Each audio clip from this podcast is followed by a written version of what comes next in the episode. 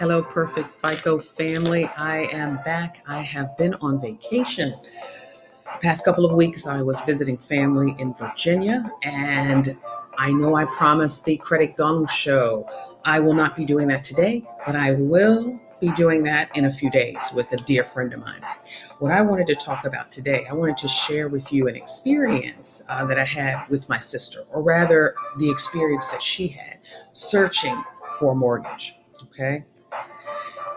One of the things that happens um, oftentimes when we're ready to purchase a house, we think we have everything in order, there could be things that we're missing, and she was missing quite a bit. So her experience was that she was searching for a mortgage, and everywhere she went, she was getting denied. She had a 730, 40 FICO score. She has income. No reason that she couldn't actually afford a mortgage. She had a reasonable price point that she was looking at as far as the value of the home, but she couldn't get a mortgage. So she asked me to take a look at her credit.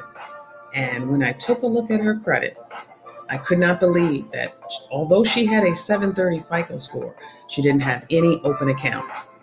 Folks, the score isn't everything.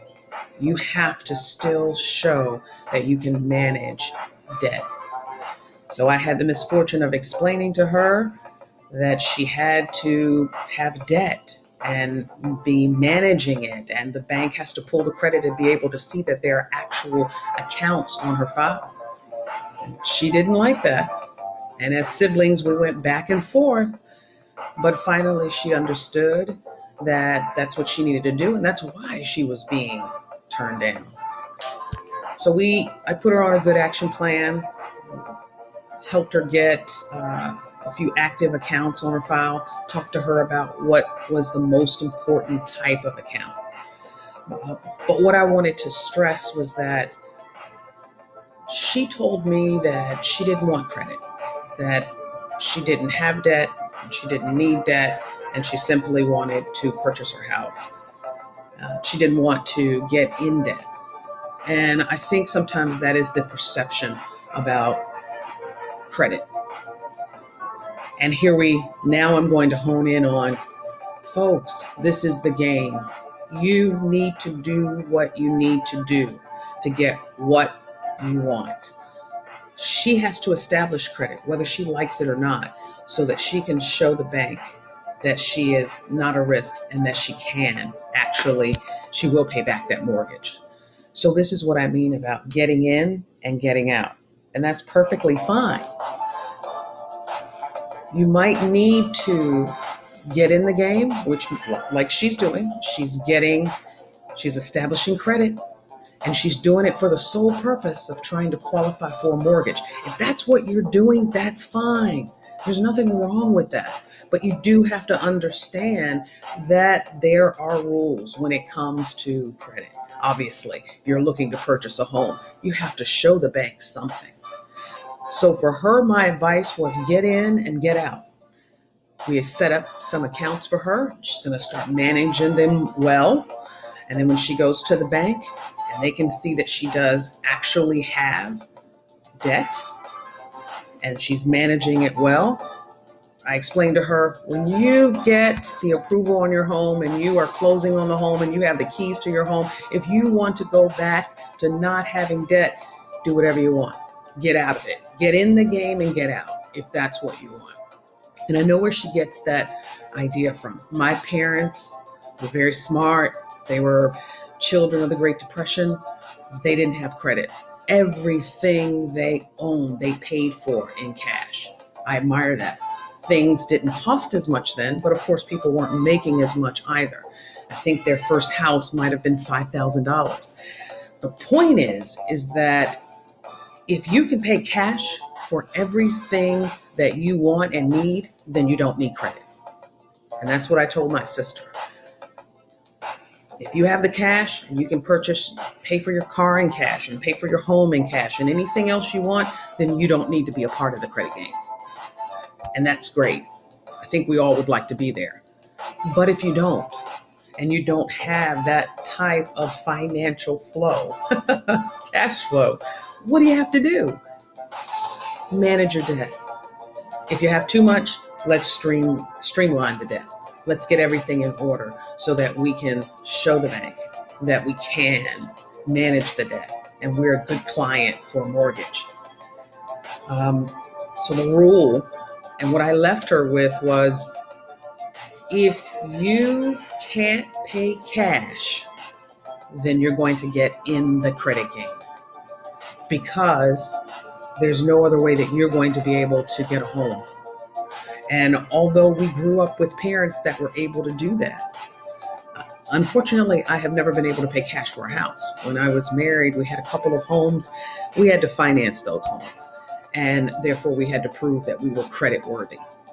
So, again, the credit game is understanding what you need to do to get what you need and want.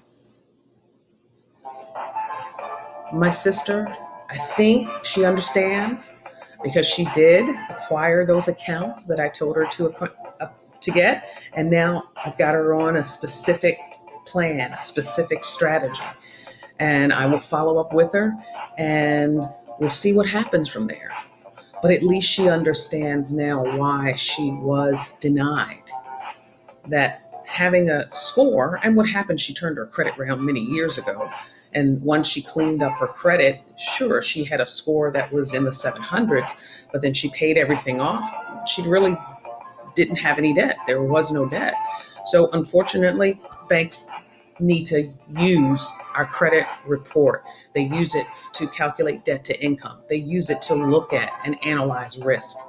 So again, if you're like my sister and you are you don't want to establish credit, my my comment and my response will be then I assume that you can pay cash. Because when we talk about financing and when we talk about credit, we definitely are talking about establishing some type of debt and just managing it well. That's just the way it is. Uh, the goal would be I would love to be in that predicament where I could just pay cash for every single thing that I uh, have and every single thing that I need. Uh, not at that point, and that's okay. What we need to do and what we all need to do is just understand that there is a process, and now she does. And she very soon, maybe six months to a year, she's going to turn that whole experience around and she's going to give me a call and say she she's pre-approved for a home and i will be with her in the process and on her journey and whatever she decides after that, it doesn't matter. I just want her to have the keys to the home before she decides to, to close accounts and everything because she still echoes, she's still echoing in my ear, I don't want credit, I don't want debt. Uh, so this is going to be a short term thing for her, and that's okay. Uh, thank you so much for your time today. In about two days, I am going to have the Credit Gong Show with a good friend of mine. Her name is Tamara. We're going to have a little bit of fun, and what I will be doing is asking uh, questions, and she's going, going to give responses. Uh, these are questions that a lot of times come up in my credit sessions, and the gong, she'll hit the gong when she hears the correct answer, and then we'll talk about some of the incorrect answers trying to really kind of uh, de- debunk some of the myths out there. Uh, have a great day, Perfect FICO family. And remember, a perfect FICO score is what you need to get what you're trying to achieve. It is not a magical number. It is like in my sister's case, she already has the score. She simply needed to acquire the debt. The last client that I talked to, he had a 590. He needed at least a 650, 660 so he could purchase a car. The perfect FICO score is based on your needs. It isn't, and let me repeat that, a magical number.